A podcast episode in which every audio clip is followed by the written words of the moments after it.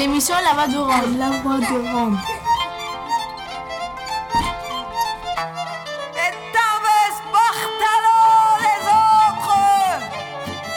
Place Romano, puis fréquence Paris pluriel pour Uxeltachov, Pontotrum. Le jour de la sirène, une émission mensuelle présentée par La Voix des Rroms et Radio.graphie tous les premiers mercredis du mois de dix-sept heures à dix-huit heures sur F P P cent six point trois.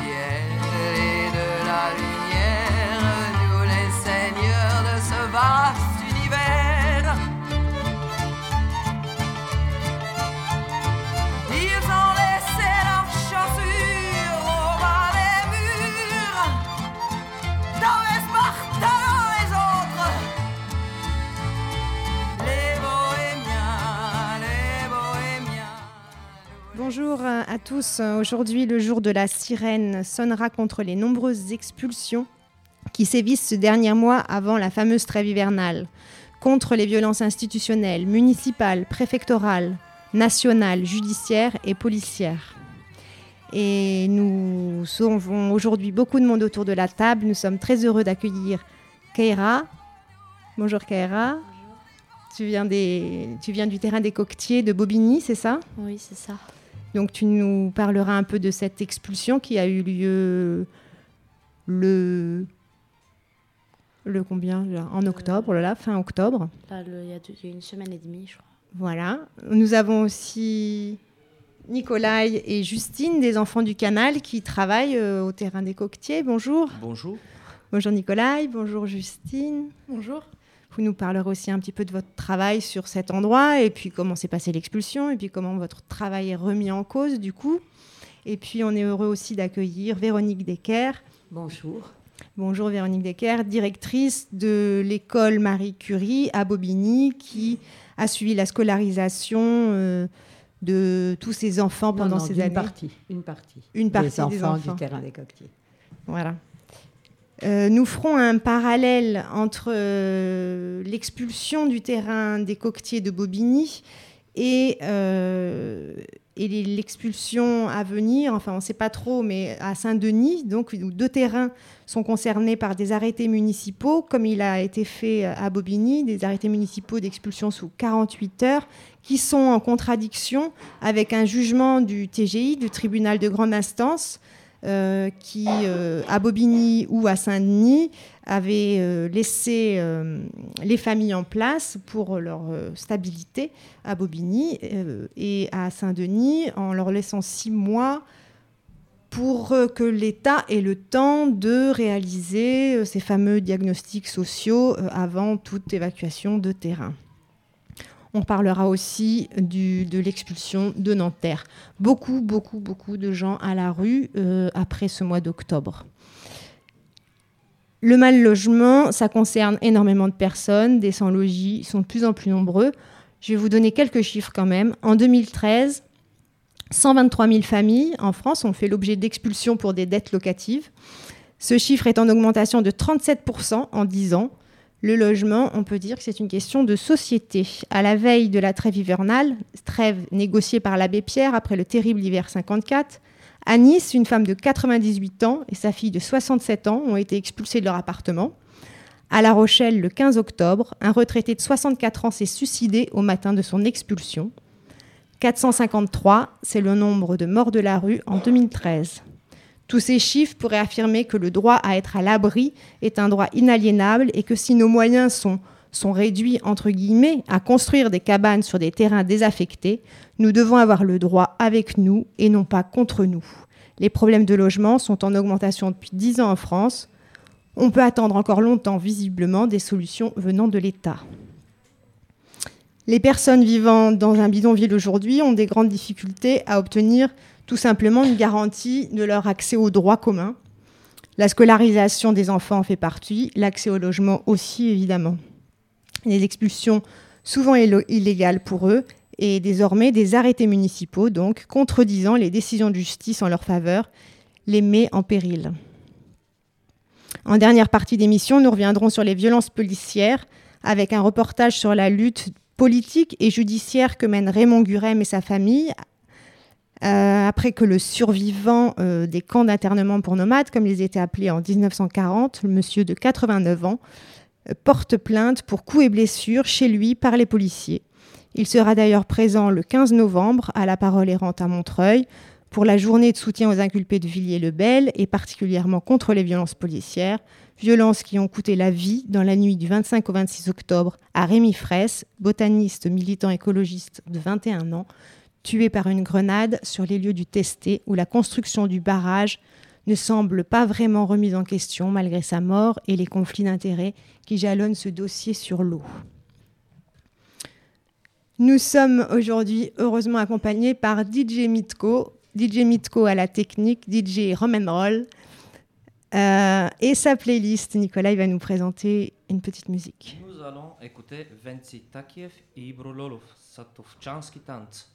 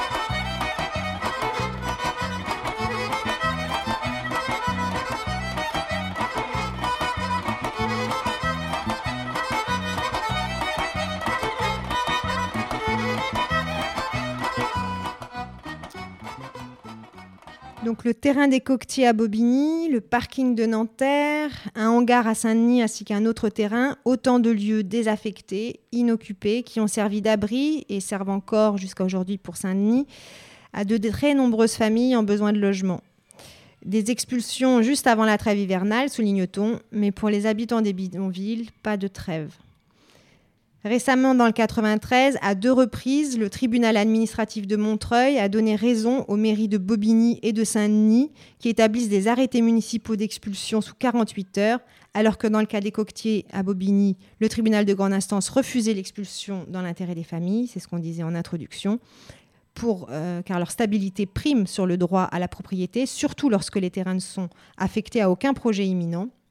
Dans le cas de Saint-Denis, le tribunal de grande instance donnait six mois de délai, le temps que l'État applique la circulaire d'août deux mille douze pour l'accompagnement avant évacuation des terrains. Pourtant, ces arrêtés municipaux ont été validés. À Saint-Denis, les habitants tentent un pourvoi en cassation devant le Conseil d'État et sont à l'heure actuelle devant le parvis de la mairie pour faire pression sur le maire Didier Paillard pour qu'il retire cet arrêté municipal. Véronique Descaires, on va, on va revenir sur, euh, sur Bobigny. On, on a pu lire dans la presse que le préfet délégué à l'égalité des chances, Didier Lesky, se félicitait du travail réalisé euh, au terrain des coquetiers. Est-ce que vous pouvez revenir sur ce genre de déclaration ? Alors, euh, je ne sais pas de quoi il peut se féliciter, euh, parce qu'il réussit le prodige de dépenser des sommes très importantes. Euh, il dit qu'il a dépensé trois cent vingt mille euros à mettre plusieurs dizaines de familles à la porte, avec comme conséquence, à la date d'aujourd'hui, que là où il y avait quatre-vingts enfants scolarisés, alors que les gens vivaient dans des petites cabanes en bois, sans eau, sans électricité, ce matin, il y en a huit qui vont à l'école. Donc, je, je ne sais pas de quoi il se félicite. De son propre échec ? Mmh. Oui, en plus, on, on a l'impression que le fait de dépenser beaucoup d'argent est un gage de, de, de, de travail de l'État, alors que ce n'est pas vraiment ce qu'on leur demande, en l'occurrence, mais d'être plutôt raisonnable. En, en tout cas, les Roms n'étaient pas demandeurs de cette dépense. Oui. Voilà, c'est ça qui est important. Ils n'étaient pas demandeurs ni de l'expulsion, ni de cette dépense.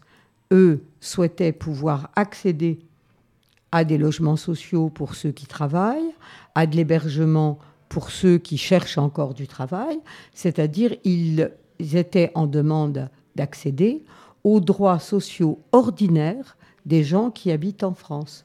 Rien de plus. Les Roms ne demandaient pas d'avoir ni plus ni autrement.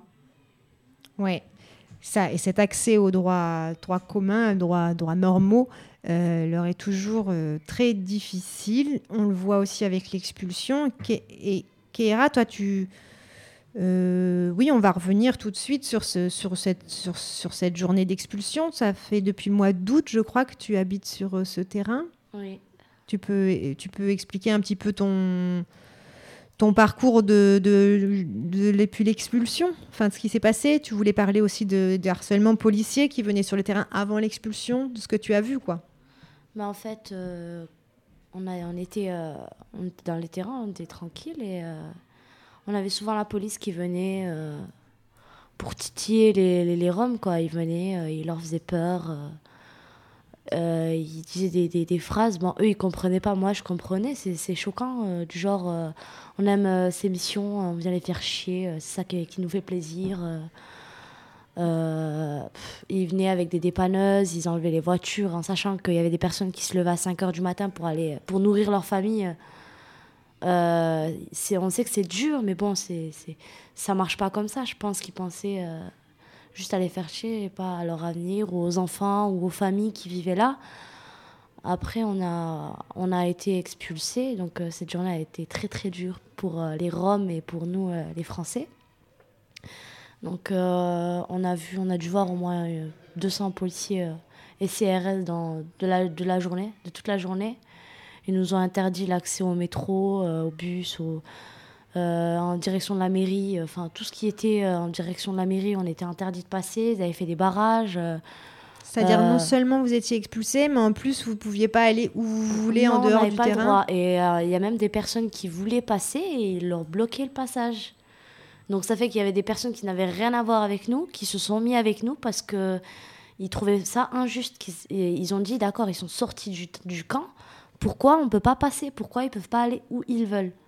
Ils disent non, on sait qu'ils vont aller vers la mairie, ils vont continuer à faire... Euh... Vous avez peur d'une occupation de la mairie ? Voilà, tout ça, sauf ça. Que dans tous les cas, on est sortis du camp, on fait ce qu'on veut après. On a, on a suivi leur, leur, enfin, ce qu'ils voulaient faire, quoi. Après, donc... Donc qu'est-ce euh, que vous avez fait ? On était sous la pluie, enfin, il pleuvait beaucoup. Il y avait des bébés, des, des, des mamans, des, des papas, enfin, il y avait toutes les familles.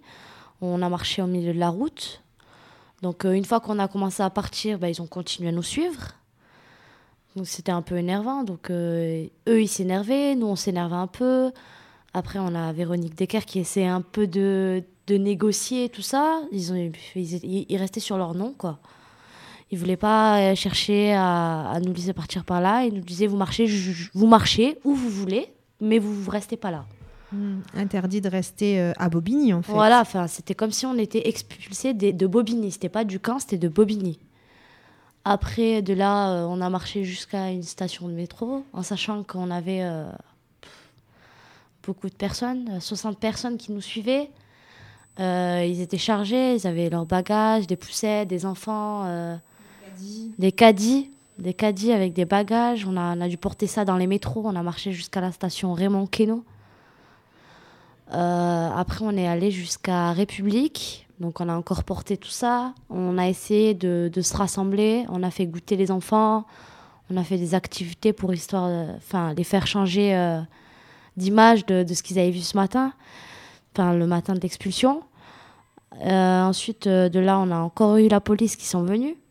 Vous étiez à ce moment-là, place de la République à Paris, ouais, c'est ça ? Oui, c'est ça. Donc euh, de là, ils ont... la police est encore venue. Ils nous ont fait euh, dégager, mais euh... enfin, moi, j'ai pas... je ne les ai pas entendus, mais apparemment, ils... ils commençaient un peu à s'énerver, quoi. Ils ont dit qu'ils ne voulaient pas nous voir ici et qu'ils, par n'importe quel moyen, ils allaient nous faire partir. Donc de là, on... vu qu'il commençait à pleuvoir, on s'est dit on va aller dans un hôpital, l'hôpital Saint-Louis. Mm-hmm. On est allé là-bas, il y a une... on est resté là-bas à peu près une heure. On a cherché euh, à trouver refuge pour la nuit au moins, en attendant de trouver des... Des... quelque chose pour le lendemain. On a cinquante C R S ou même cent C R S qui sont venus nous chercher. Dans l'hôpital ? Dans l'hôpital. Ils ont été euh, assez brusques. Ils parlaient mal. Euh... Ils ont poussé les familles euh, dehors, euh, devant les portes, ils les poussaient. Donc de là, euh, on a marché euh, dans le froid, il faisait nuit, il y avait les enfants qui pleuraient parce qu'ils dormaient dans l'hôpital. Euh... À, à la sortie de l'hôpital, j'ai demandé au, au responsable de la préfecture, euh, mais qu'est-ce qu'on va faire ? Vous, vous, Je sais vous pas. Demandez à partir dehors, mais Jusqu'où il y a des bébés, il y a des enfants, il pleut, il fait froid, il fait nuit.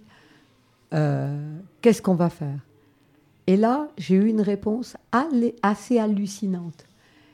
Le responsable de la préfecture, qui était présent, m'a répondu « Demandez à faire ouvrir des mosquées. » Ah oui. Je l'ai regardé et je, je lui ai répondu qu'il y avait une séparation des églises et de l'État depuis dix-neuf cent cinq en France mmh. et que la réponse de l'État ne peut pas être que c'est le rôle des églises de prendre en charge les personnes qui sont à la rue. C'est le rôle de l'État. Mais cette réponse montre à quel point les gens ne comprennent rien à ce qui se passe en, sur la question du logement, que ce soit pour les Roms ou les autres. Évidemment, les responsables des mosquées n'ont pas en charge le relogement des personnes qui sont à la rue. Ouais, ouais, c'est fou. C'est fou. Et ça, oui, j'ai, même, j'ai aussi posé la même question à un C R S et il m'a répondu euh, « Excusez-moi, j'en ai rien à foutre, euh, j'ai autre chose à faire. Donc euh, partez au plus vite et, et laissez-moi tranquille. » Donc on a marché, on est euh, retourné vers, vers République. Donc là, tout le monde était fatigué, on s'est assis euh, sur des trottoirs, on est resté au milieu en attendant de trouver une solution. On a des associations qui ont fait... Euh, qui ont fait jouer leur euh, contact. Euh, on a une, une dame, je ne sais plus son prénom, qui nous a apporté à manger vers euh, minuit et demi. C'est crois. L'association Entraide Citoyenne. qui a réussi à apporter un repas pour tout le monde vers minuit. Ouais. Mmh. On était un peu morts de faim, mais ils nous ont apporté une soupe. Mmh, mmh. Voilà, ils nous ont apporté à manger. Après, on a une dame qui avait ramené des écharpes, euh, des, des bonnets, tout ça pour les enfants. On a les enfants du canal qui sont partis chercher euh, des couvertures. Euh, après, on a, bon, on a appris qu'on avait un, un gymnase qui avait été ouvert pour nous, euh, enfin, seulement pour la nuit. Donc, on a marché jusqu'au gymnase qui était à Gare de l'Est. Euh, de là, on s'est installés. On a la mairie qui nous a ramené des lits avec euh, des couvertures, tout ça. Euh, le lendemain, on a, on a attendu la réponse. Ils nous ont encore ouvert le gymnase pour euh, cinq jours, je crois, cinq jours de plus. Donc là, on a encore la même personne qui nous ramenait euh, à manger et d'autres associations. On a eu, euh, euh, je sais plus comment ça s'appelle, la cho- la chorba. La chorba, ouais, ouais, entendu. Ouais, on ouais, a eu actif. Aussi, euh, elle est connue, mais je m'en rappelle plus. Euh... Donc plusieurs associations ouais, là, voilà, vous, ont, plusieurs... vous, ont, vous ont un peu aidé, disons, pour le, pour le quotidien, quoi. Voilà. Et pour ouais. la suite, après le gymnase, parce que euh, moi, ce que j'ai vu, c'est que le gymnase a duré le, quoi, le temps des vacances. Ouais. Hein. Après, de là, on a été euh, renvoyés, enfin, ils ont été envoyés dans des centres d'hébergement. Donc, ils ont fait deux groupes. Les Roumains à Port d'Ivry, euh, dans un hôpital. Et les Bulgares à Place de Clichy, dans un centre d'hébergement. Mais c'est juste pour trois semaines et on ne sait pas ce qu'ils vont faire euh, après. Mmh. Ouais. Et ce, de ce centre d'hébergement, il y a eu quelques, quelques nouvelles récemment, euh, Vé- Véronique Descaires. Moi, je suis allée tous les jours. En, en tout cas, ce qui, ce qui est nouveau euh, pas, pas, euh, sur l'expulsion euh, des coquetiers, c'est le fait que les habitants ont compris qu'en restant groupés, qu'en restant ensemble, ils gardent une possibilité de négociation. Alors qu'à six heures du matin, on nous disait « vous partez » et il n'y a rien. Parce que le préfet s'est occupé des familles qui ont des enfants scolarisés. Mais le préfet ne veut pas entendre parler ni des personnes âgées, ni des bébés, ni des femmes enceintes, ni des jeunes adultes. Le fait que les gens soient restés groupés, qu'ils aient marché ensemble, qu'ils n'aient pas lâché prise, a fait qu'à une heure du matin le lendemain, on avait quand même un gymnase. Oui. Et qu'à partir de ce gymnase, on avait à nouveau des négociations avec des élus, avec un préfet. Et ça, c'est, je crois, à mettre à la charge de la stabilité du terrain, de l'intervention des associations et de la scolarité des enfants. Parce que c'est le seul terrain qui a réussi à résister par deux fois à des expulsions, puisqu'en deux mille treize, il avait été expulsé. Les gens ont, se sont allongés au milieu de la rue, oui. ont dormi devant la mairie, ont obtenu de pouvoir réintégrer le terrain. On en avait parlé et là, aussi, ouais. le terrain a été à nouveau expulsé, mais n- les négociations ne sont pas rompues. Il y a encore des actions. Pourquoi ? Parce que les gens restent groupés, actifs. Et là, on a une vraie intégration à la France des populations roms, c'est-à-dire...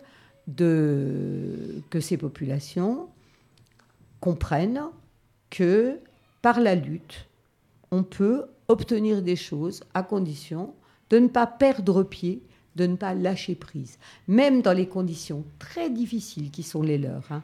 Moi, euh, cette nuit, j'ai des parents d'élèves, ils ont dormi dans leur voiture, des enfants qui ont dormi dehors, mais les parents... ont malgré tout ramené les enfants à l'école en pensant qu'en ne lâchant pas prise, en continuant la scolarité de leurs enfants, ils finiront par obtenir euh, les droits qui sont les leurs. Parce que comme ils sont de toute façon européens, ils ont absolument le droit d'être là, de travailler ici, de mettre leurs enfants à l'école ici. Et, et euh, ils ont le droit de vote, ils ont le droit de s'inscrire sur les listes électorales. Et il faudra bien l'accepter, parce que ça sera difficile de faire une Europe sans les Européens. Ouais. J'ai juste... Oui, oui, vas-y, carrément. Euh, pour revenir là, en fait, sur les familles qui... Enfin, ils ont dit qu'ils avaient envoyé toutes les familles dont les enfants étaient scolarisés. Ils ont oublié dix familles. Qu'ils ont envoyé dans des logements, c'est ça ? Ils ont oublié, euh, parmi les familles qu'ils ont envoyées, ils ont oublié dix familles. Non, non, ils ont oublié personne. Ils ont choisi une liste de cinquante enfants sur quatre-vingts. Nous leur avons signalé, les associations ont immédiatement envoyé au préfet la liste réelle faite par la sept cent quatre-vingt-treize qui donnait quatre-vingts enfants pour lesquels on avait les inscriptions à l'école, les certificats de scolarité, toutes les preuves. Tout normal, quoi. D'accord ? Mmh. Y compris des enfants qui étaient à l'école depuis longtemps. Moi, j'ai un petit manuel qui était à l'école depuis trois ans. Victoria. Et lui, euh, il, le préfet n'en voulait pas. Ils n'ont pas été relogés ? Non, non, parce que lui, il ne vivait pas avec ses parents, mais avec sa grand-mère. Donc ça, c'était une famille. Le préfet, il veut voir des familles où il y avait un papa, une maman, des enfants. Ah oui. Il n'a pas accepté une autre forme de famille. C'est-à-dire, par exemple, quand il y avait un papa, une maman, une grand-mère et des enfants, le préfet ne donnait de l'hôtel que pour le papa, la maman, les enfants. Et disait aux gens, abandonnez votre grand-mère, comme ça vous aurez l'hôtel. Et ça, c'est absolument incroyable. C'est-à-dire que, évidemment, heureusement, les Roms sont des êtres humains normaux. Et comme c'est des êtres humains normaux, ils n'ont pas abandonné leur grand-mère. Mais ce que demandait l'État français à la famille Caldaras, c'était d'abandonner leur grand-mère sur le trottoir. Et s'ils l'abandonnaient, ils avaient un hôtel. Et s'ils ne l'abandonnaient pas, ils n'avaient pas d'hôtel. Oui, il y a, il y a, j'ai sous, relevé des, d'autres incohérences, comme le fait qu'ils ont relogé loin de Bobigny des gens qui avaient du travail sur place. Euh, c'est pas loin de Bobigny. Non. C'est à soixante kilomètres de Bobigny. Oui, ils les ont relogés à une distance telle qu'il n'est plus possible pour le père d'aller à son travail, d'amener son fils aîné en lycée professionnel et d'amener le petit en C M un. Voilà. Et lui a été relogé à soixante kilomètres parce qu'il a refusé d'abandonner sa mère. Il, au départ, il avait un hôtel à Bobigny. Et il a dû choisir entre la scolarité de ses enfants et sa propre mère. C'est, c'est incroyable qu'on puisse faire ça à des êtres humains aujourd'hui. Mmh. On va faire une petite pause musicale avant de reprendre. Nicolas, tu vas nous présenter le... Nous allons écouter Taïjun Eddie Steele. Merci.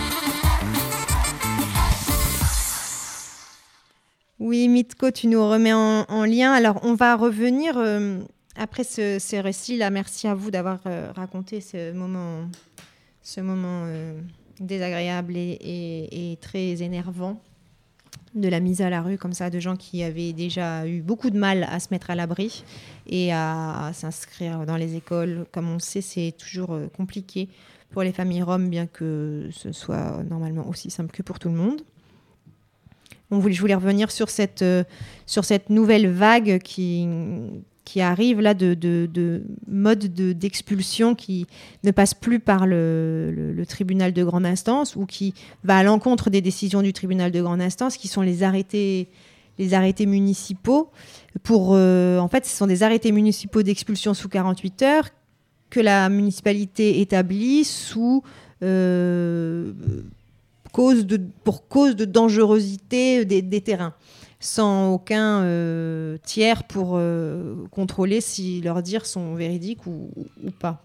Le, le, le problème, c'est pas que les terrains soient dangereux ou non, c'est que la situation qui est faite aux Roms après l'expulsion est plus dangereuse encore que la situation dans laquelle ils étaient sur le terrain. C'est-à-dire qu'il hein, vaut mieux vivre dans une maison en pierre qu'une baraque en bois. Mais il vaut mieux vivre dans une baraque en bois que dehors, tout seul, dans la rue. Ce qui ne va pas, c'est pas qu'on expulse les terrains. Moi, je suis absolument pour l'expulsion de tous les bidonvilles de France, à condition que tous les habitants des bidonvilles aillent vers quelque chose de mieux et pas quelque chose de pire. C'est ça qui ne va pas. Jusqu'à présent, en France, tous les bidonvilles qu'on a expulsés, parce qu'on a toujours eu beaucoup de bidonvilles, hein, on les a expulsés en prenant les gens et en les amenant vers du logement social ou de l'hébergement social. Et donc, ils ont quitté leur cabane en bois pour aller vers des maisons en pierre. Mais les Roms, ils sont tout à fait prêts à aller vers des maisons en pierre. Oui, bien sûr. Et là, justement, à Saint-Denis, la, les, les habitants de, de terrain qui sont victimes de ces arrêtés municipaux ont fait venir un huissier pour constater que, parce qu'il y en a qui sont sur un terrain où il y a un vieux bâtiment, où la mairie a dit que c'était dangereux de, de, de l'habiter, les Roms ne sont pas dans ce, dans ce bâtiment, ils sont autour, bien sûr, ils ont fermé les portes, ils ont barricadé les portes pour qu'il n'y ait pas d'incident, et ils ont fait constater ça par huissier. Et ils espèrent ainsi euh, démentir cet arrêté municipal de dangerosité. Cet arrêté municipal de dange- dangerosité, on peut, on, on a vite conclu en fait que c'est venait de la préfecture, que les préfets euh, euh, avaient euh, dit au maire euh, passer par un arrêté municipal, comme ça on évite euh, le tribunal de grande instance. Et ce que je disais hors micro tout à l'heure, ça me rappelle la L O P S I deux. Euh, où un article avait été retoqué justement, mais avec cet, art- cet énoncé euh, de dangerosité, euh, ils évitent euh, ainsi la, la justice. Ce qui est très grave, c'est pas que les maires fassent des arrêtés municipaux, c'est que les maires de gauche et les maires de droite fassent exactement les mêmes. Et c'est ça qui est grave politiquement aujourd'hui, c'est-à-dire que on est dans une politique de la race qui gomme tous les clivages politiques auxquels on était habitué pour ne garder comme différence que la différence des origines des gens. Et ça, c'est le début de la guerre de tous contre tous. Oui, parce que Didier Paillard, maire de Saint-Denis, maire communiste, fait le même arrêté municipal, effectivement, que Stéphane Depaoli, maire U D I. Maire U D I, nouvellement maire à Bobigny. Et je voulais aussi revenir sur Nanterre, mais oui, on va revenir sur Nanterre. Donc Nanterre, où j'ai pu joindre avant l'émission un collectif de soutien qui s'est monté face à l'expulsion d'un bidonville qui était situé sur un terrain euh, de l'établissement public d'aménagement Défense Seine-Arche. Ici, c'est la rénovation urbaine qui a poussé en premier lieu l'expulsion de ce grand bidonville. Mais ce que notait le collectif de soutien, euh, qui est impliqué dans d'autres luttes sur le mal-logement, et il a remarqué une, sacrément une différence de traitement par le tribunal entre les habitants des bidonvilles et les collectifs euh, de squat de logement. Euh, ils ont sont rendus compte que les squats avaient droit à des reports de trois mois renouvelés, alors que pour le bidonville de Nanterre, ils ont eu le droit à quelques reports d'une semaine et tout allait beaucoup plus vite. Donc le deux cent vingt personnes hein, vivaient euh, dans cet endroit, ont été expulsées, euh, puis se sont réinstallées quatre-vingts personnes de façon hyper précaire, avec des vigiles de la défense et la police municipale leur interdisant de construire quelque abri que ce soit et les laissant euh, sous des tentes que des associations avaient amenées. Euh, finalement, à la fin du mois d'août, euh, la préfecture a déclaré euh, l'endroit dangereux et les personnes ont été dégagées le vingt-trois octobre, raccompagnées, un peu comme ce que racontait Kaira, aux limites du quatre-vingt-douze, cette fois-ci. Ils ont eu six nuits d'hôtel. Il y avait neuf enfants scolarisés. Il y a deux familles qui sont actuellement sur un parking à la frontière entre le quatre-vingt-douze et le quatre-vingt-quinze pour pouvoir continuer à amener ses enfants à l'école. Il y a une famille qui vit dans les bois. Il y en a une autre au bord de la route à la Courneuve. Et il y en a deux qui ont réussi à avoir une prolongation d'hôtel dans le quatre-vingt-quinze, c'est-à-dire très loin de l'endroit où ils avaient tissé des solidarités, où il y avait un collectif de soutien qui les accompagnait dans leur, do- leur démarche de soins, dans leur démarche sociale, dans leur démarche administrative. Et évidemment, tout ça, ça a été, ça a été rompu. Euh, et je voulais revenir peut-être sur, sur votre travail, Justine et Nicolas, sur les enfants du canal, qui dans un autre genre, vous êtes aussi là pour accompagner administrativement ou, ou autre, c'est ça, les personnes des terrains ? Oui, en fait, euh, notre association, les enfants du canal, on intervient sur le, sur le terrain à Courtier. Euh, je travaille là-bas depuis un an. Et notre mission, c'est pour euh, faire les démarches administratives, accompagner les gens malades pour se soigner, faire des animations avec les enfants. Ben, c'est ça notre mission. Et alors, euh, quand il y a une expulsion, euh, du coup, comment vous faites pour retrouver les uns et les autres pour, euh...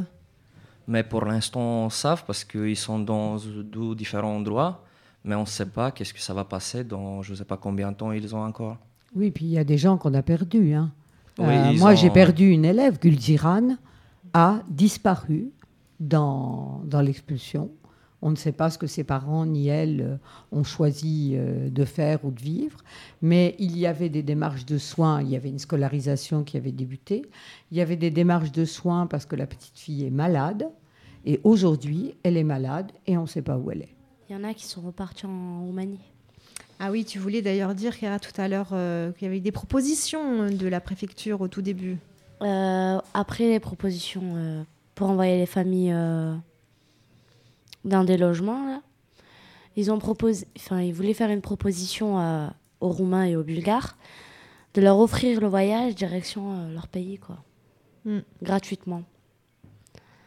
Mmh. Et bah, bien sûr, ils ont refusé parce que. Euh, S'ils veulent partir là-bas, ils y retournent, sauf qu'ils ne veulent pas retourner là-bas.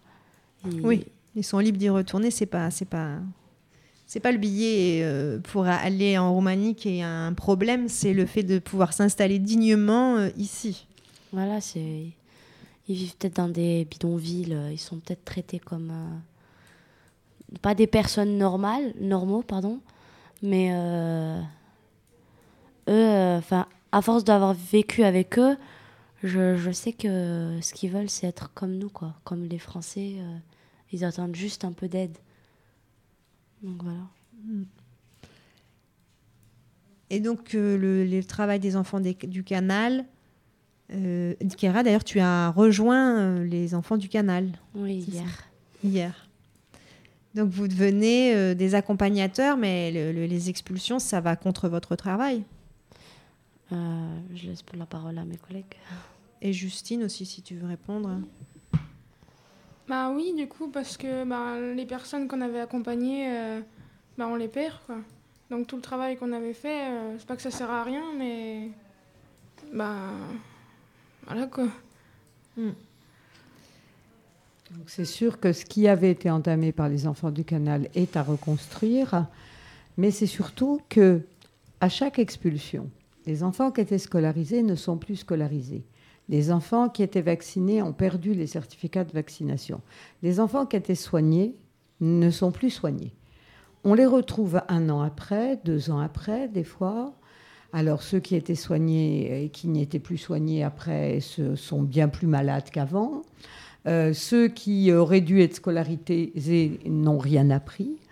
On est en train de créer une génération d'enfants qui ne seront ni bulgares, ni roumains, ni français, ni scolarisés, ni soignés.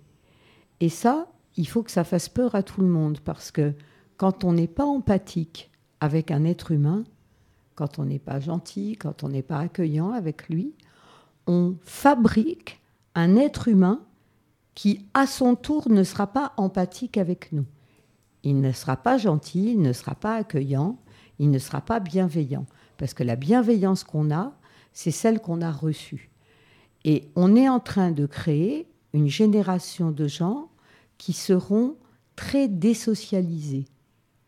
Et je ne comprends pas pourquoi, parce que ça nous coûte beaucoup plus cher, mais beaucoup plus cher, et ça nous coûtera bien plus cher encore dans la durée, que si ces enfants avaient été vaccinés, soignés, scolarisés, que leurs parents aient obtenu même des logements sociaux pas très beaux. Voilà, on, on a des, plein de cités qui ne sont pas terribles dans le quatre-vingt-treize, mais leurs parents auraient été contents d'avoir un appartement, même dans une cité pas très jolie. Et s'ils avaient pu obtenir un travail même pas très bien payé, eh bien, cette vie-là leur aurait suffi. Et on aurait pu construire avec eux quelque chose de tout à fait valorisant pour leurs enfants. Leurs pa- les parents qui changent de pays et qui immigrent, ils sont prêts à faire des sacrifices pour que la vie de leurs enfants soit meilleure, même si eux ne sont pas très bien payés, pas très bien logés, mais que leurs enfants auront mieux qu'eux, ils sont prêts à ce sacrifice-là. Et c'est ça qu'on interdit aux Roms, c'est cette démarche-là qu'on interdit aux Roms, et on marche sur la tête. On va, on va, on va continuer euh, en rebondissant violemment sur l'histoire de Raymond Gurême. Raymond Gurême, euh, qui avait été interné dans les camps français, les camps de, camps de nomades euh, de dix-neuf cent quarante, et qu'on a enregistré, qui euh, fait un appel à une marche euh, chez lui euh, du souvenir le trente novembre entre Linas-Montlhéry et la gare de Bretigny, où deux cents personnes dans les années quarante ont été déportées jusqu'à ces camps. Euh, je rappelle aussi que Raymond Gurême a, le mois dernier, eu la visite de quarante euh, policiers de la B A C qui sont rentrés dans sa caravane, l'ont tabassé, et pour lequel il porte plainte, évidemment. Voilà, on va étendre, entendre ce vieux monsieur qui nous appelle à rester debout.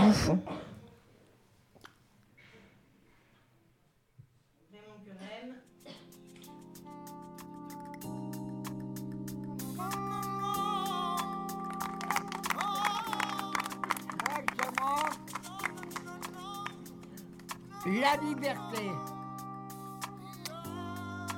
L'égalité, on n'en parle pas. Il n'y en a jamais eu. Il n'y a jamais eu d'égalité. Et la fraternité. Si, rapport à, tous les mon- à tout le monde qui est là. On fraternise. Mais tout doucement. Alors tous les ans, on fait une marche. On part de chez moi euh, jusqu'à la gare de Bretigny. C'est pourquoi ? Parce qu'on respecte nos anciens. Hein, parce que moi, je suis une vieille personne, mais mon père était plus vieux que moi. Alors pourquoi qu'on ne le respecterait pas ?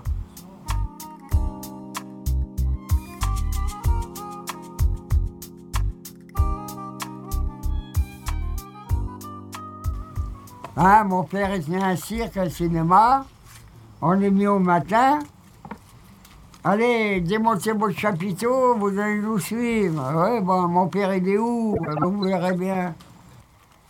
Il y en a un qui a passé devant, l'autre derrière. Il nous a escorté à d'un étage.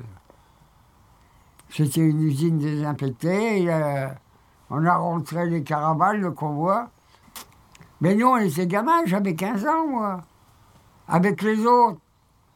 Il y avait deux, trois petits voyageurs qui étaient là. On avait... Ah non, non, il nous met le fusil comme ça, il dit, vous n'avez plus le droit de sortir. Et mon père a dit, ça y est, euh, bon, on était cuits, quoi.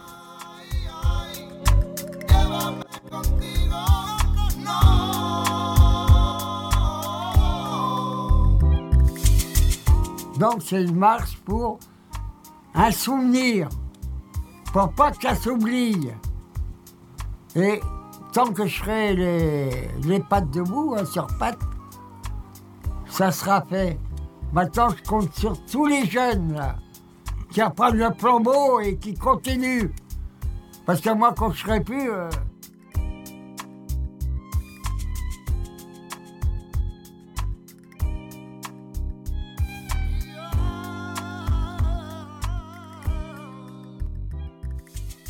Quand la police revient chez toi euh, aujourd'hui?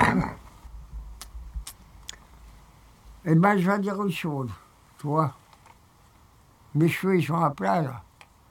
Quand je les vois, tiens, j'ai les cheveux, c'est raide sur ma tête. Quand j'en vois un, j'ai le sang qui boue.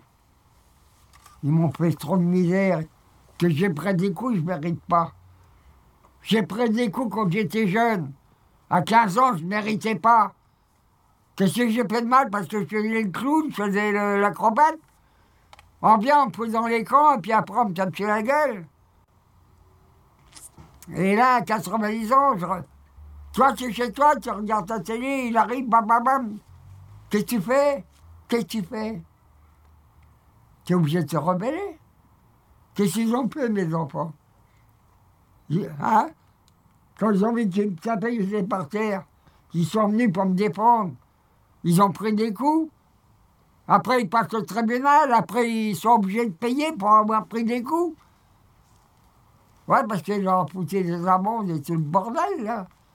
Hein? On a fait appel au procès. Dans l'appel, il n'y a pas d'amende. Pour l'instant, il n'y a pas d'amende, mais ils risquent une condamnation plus importante. Et surtout, il y a eu des amendes, mais il y a eu de la prison. Il y a eu de la prison ferme pour euh, un des petits-enfants, deux mois. Et il y a de la prison avec sursis, quatre mois euh, pour deux autres, euh, un enfant et un petit enfant de Raymond aussi. Donc c'est quand même des condamnations lourdes au départ. Et euh, la greffière a cherché à les décourager de faire appel. Voilà, on n'est pas du tout dans, dans l'exercice du droit euh, normal. Dès qu'ils savent qu'ils ont affaire à des voyageurs, de toute façon, ils savent que c'est une population qui va déjà euh, hésiter à rentrer dans un tribunal. Euh, et qui ensuite ne va pas être en mesure de faire valoir ses droits si on lui explique que c'est pas possible, et cetera. Pendant des années, Raymond, on lui a expliqué qu'il pouvait pas voter. Il a voté à quatre-vingt-cinq ans, euh, parce qu'on lui a dit que s'il avait une condamnation, même si c'était pour outrage et rébellion, euh, il pouvait pas voter. Je suis un bandit, un criminel, et je manque judiciaire. Ouais. Il n'y a pas de condamnation, monsieur. Non, il est vierge.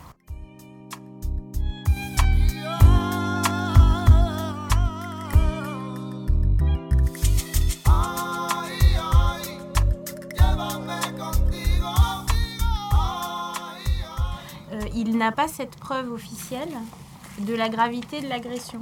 Et donc la proc a dit euh, dans un premier temps à l'avocat euh, « il n'y aura pas de rendez-vous, euh, c'est pas nécessaire, puis c'est dans très longtemps, donc on verra plus rien ».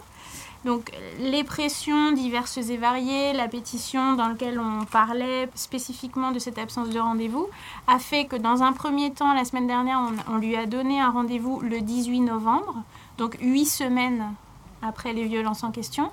C'est-à-dire qu'on avait de bonnes chances de ne plus rien voir.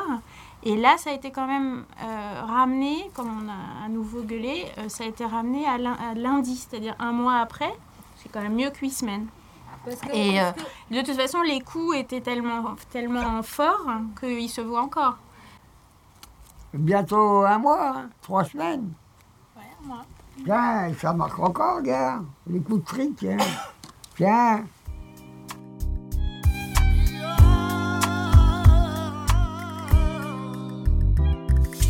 Oh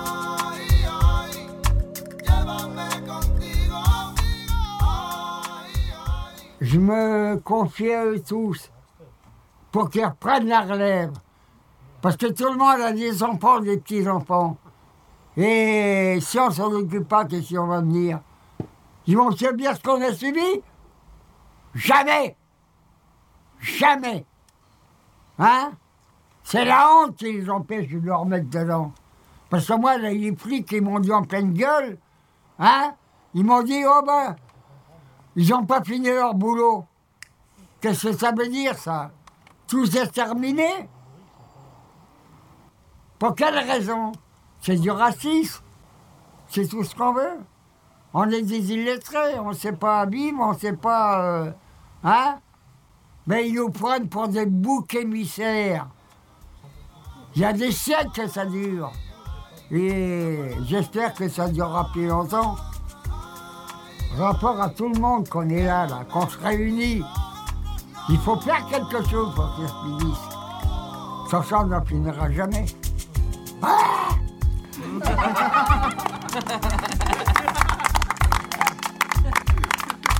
la liberté. L'égalité, on n'en parle pas. Il n'y en a jamais eu. Il n'y a jamais eu d'égalité. Et la fraternité. Si, ah, si. Rapport à, tous les, à tout le monde qui est là. On fraternise. Mais... tout doucement.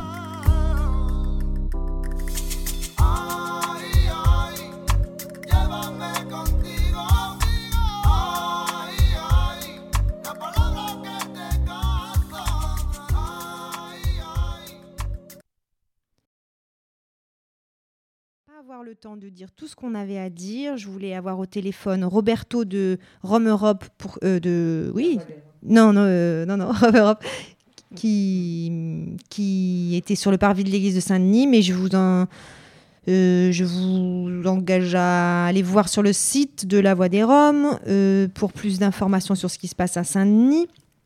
Euh, on a entendu donc Raymond Gurême, qui sera samedi quinze novembre, euh, journée de rencontre au, en soutien aux inculpés de Villiers-le-Bel, euh, lorsque cinq personnes ont été arrêtées après les émeutes qui ont suivi la mort de Lakrami et Mouchkine, percutés par une voiture de police en deux mille sept. Il y a donc une journée rencontre à Montreuil, à la parole errante, à partir de quatorze heures, avec des ateliers d'écriture rap, de graphe, des ateliers de boxe anglaise. Et à dix-huit heures, une rencontre avec le collectif des familles des victimes, où Raymond Gurême et sa famille seront également présents. Et il y aura une discussion autour du livre « Permis de tuer », édité chez Sileps par le collectif Angle Mort, que je vous invite à acheter à la librairie, par exemple, Lady Long Solo, trente-huit rue Keller, qui est notre partenaire pour cette émission. « Permis de tuer » sur tout... les violences policières et surtout sur les morts qu'il y a eu ces dernières années, avec les, les histoires judiciaires des collectifs de soutien. Et à vingt heures, il y aura des concerts avec, entre autres, notre ami Baro Syntax, qui a fait la bande musicale là, qu'on entendait derrière Raymond Gurême. C'était, ça faisait partie des morceaux de Baro Syntax. Euh, première ligne, Dino, L'Usine et Nodja, Awax et Olivier, Réti, Bonap, tout ça avec une entrée libre. Il y avait une autre information aussi à dire. Euh, donc le quinze novembre, le même jour, c'est, la so- c'est à Aulnay, on nous a envoyé ça juste avant l'émission, un autre regard sur les Roms d'Aulnay, le quinze novembre de seize heures trente à dix-neuf heures, salle Dumont, Aulnay, R E R B, au programme projection et échange autour de l'école pour tous de Catherine Godin et Seydou Touré, film produit par E R R C, avec un diaporama Roms des bidonvilles, Roms d'Aulnay, des photos... Et, les, et un atelier journalisme du collège avec un reportage de collégiens sur le campement Chagall-Aulnay. Voilà, tout ça, c'est euh, le quinze novembre à seize heures, de seize heures trente à dix-neuf heures à Aulnay. Il y avait aussi le vingt novembre à la médiathèque Mathéo Maximoff, cinquante-neuf rue de Lourcq, le vingt novembre à dix-neuf heures, la projection du film de José Veira, Souvenir d'un futur radieux. José Veira, euh, qui habitait dans les bidonvilles dans les années soixante-dix, qui était portugais et qui aujourd'hui a fait un film croisé sur un bidonville qu'il a découvert dans les années deux mille, un bidonville de Roumains, si je me souviens bien, qui s'est installé exactement au même endroit où lui et sa famille vivaient quand il était petit. Et donc, il a fait un film comme ça sur ses souvenirs, souvenirs d'un futur radieux, film de José Veira, le vingt novembre à la médiathèque Matteo Maximoff. Vous pouvez avoir plus d'informations. Je voulais aussi parler euh, dans le cadre des violences policières de la mort de Rémi Fraisse, évidemment, mais on n'aura pas trop le temps. Juste que le, demain, le six novembre, les lycéens et les lycéennes du mouvement Interlutte Indépendant appellent à un blocus généralisé des lycées contre les violences policières et contre l'utilisation des grenades et des flashballs, avec une manifestation à Nation à onze heures. Euh... La police tue, occupe le territoire, intimide, dépasse ses prérogatives, utilise des armes meurtrières, désarmons la police. Euh, nous pouvez retrouver donc d'autres informations, plus d'informations sur le site de La Voix des Rroms. Vous aurez le son de cette émission en podcast sur l'audioblog Radio.graphie. Euh, le site de, de Radio.graphie ayant été écrasé dans Internet, ça repart sur audioblog d'Arte euh, Radio.graphie. Le site, tant qu'il y aura des bouilles, pour avoir des informations sur ce qui passe au testé. Démosphère pour plus d'informations sur les manifestations à venir. Et puis, euh, vous avez aussi le site des dépêches Zigan euh, pour euh, quelques nouvelles, notamment sur la marche euh, que, à laquelle nous invite Raymond Gurême en souvenir des internés des camps de nomades à, le trente novembre. À Bretigny, à quinze heures, il y aura un rassemblement et il y aura une... Euh, il y aura... Oui, voilà. On va peut-être avoir le temps d'écouter finalement un dernier morceau de musique avant de laisser la place à l'émission de R E S F qui va suivre. Nous allons écouter Bartale Roma, Savedai Situ. Et je vous remercie tous. Merci Kaira d'être venue, de nous avoir raconté Euh, cette expulsion. Merci Nicolas, merci Justine des Enfants du Canal et merci beaucoup Véronique Descaires d'être euh, avec nous. Merci à vous. Merci D J Rom and Roll.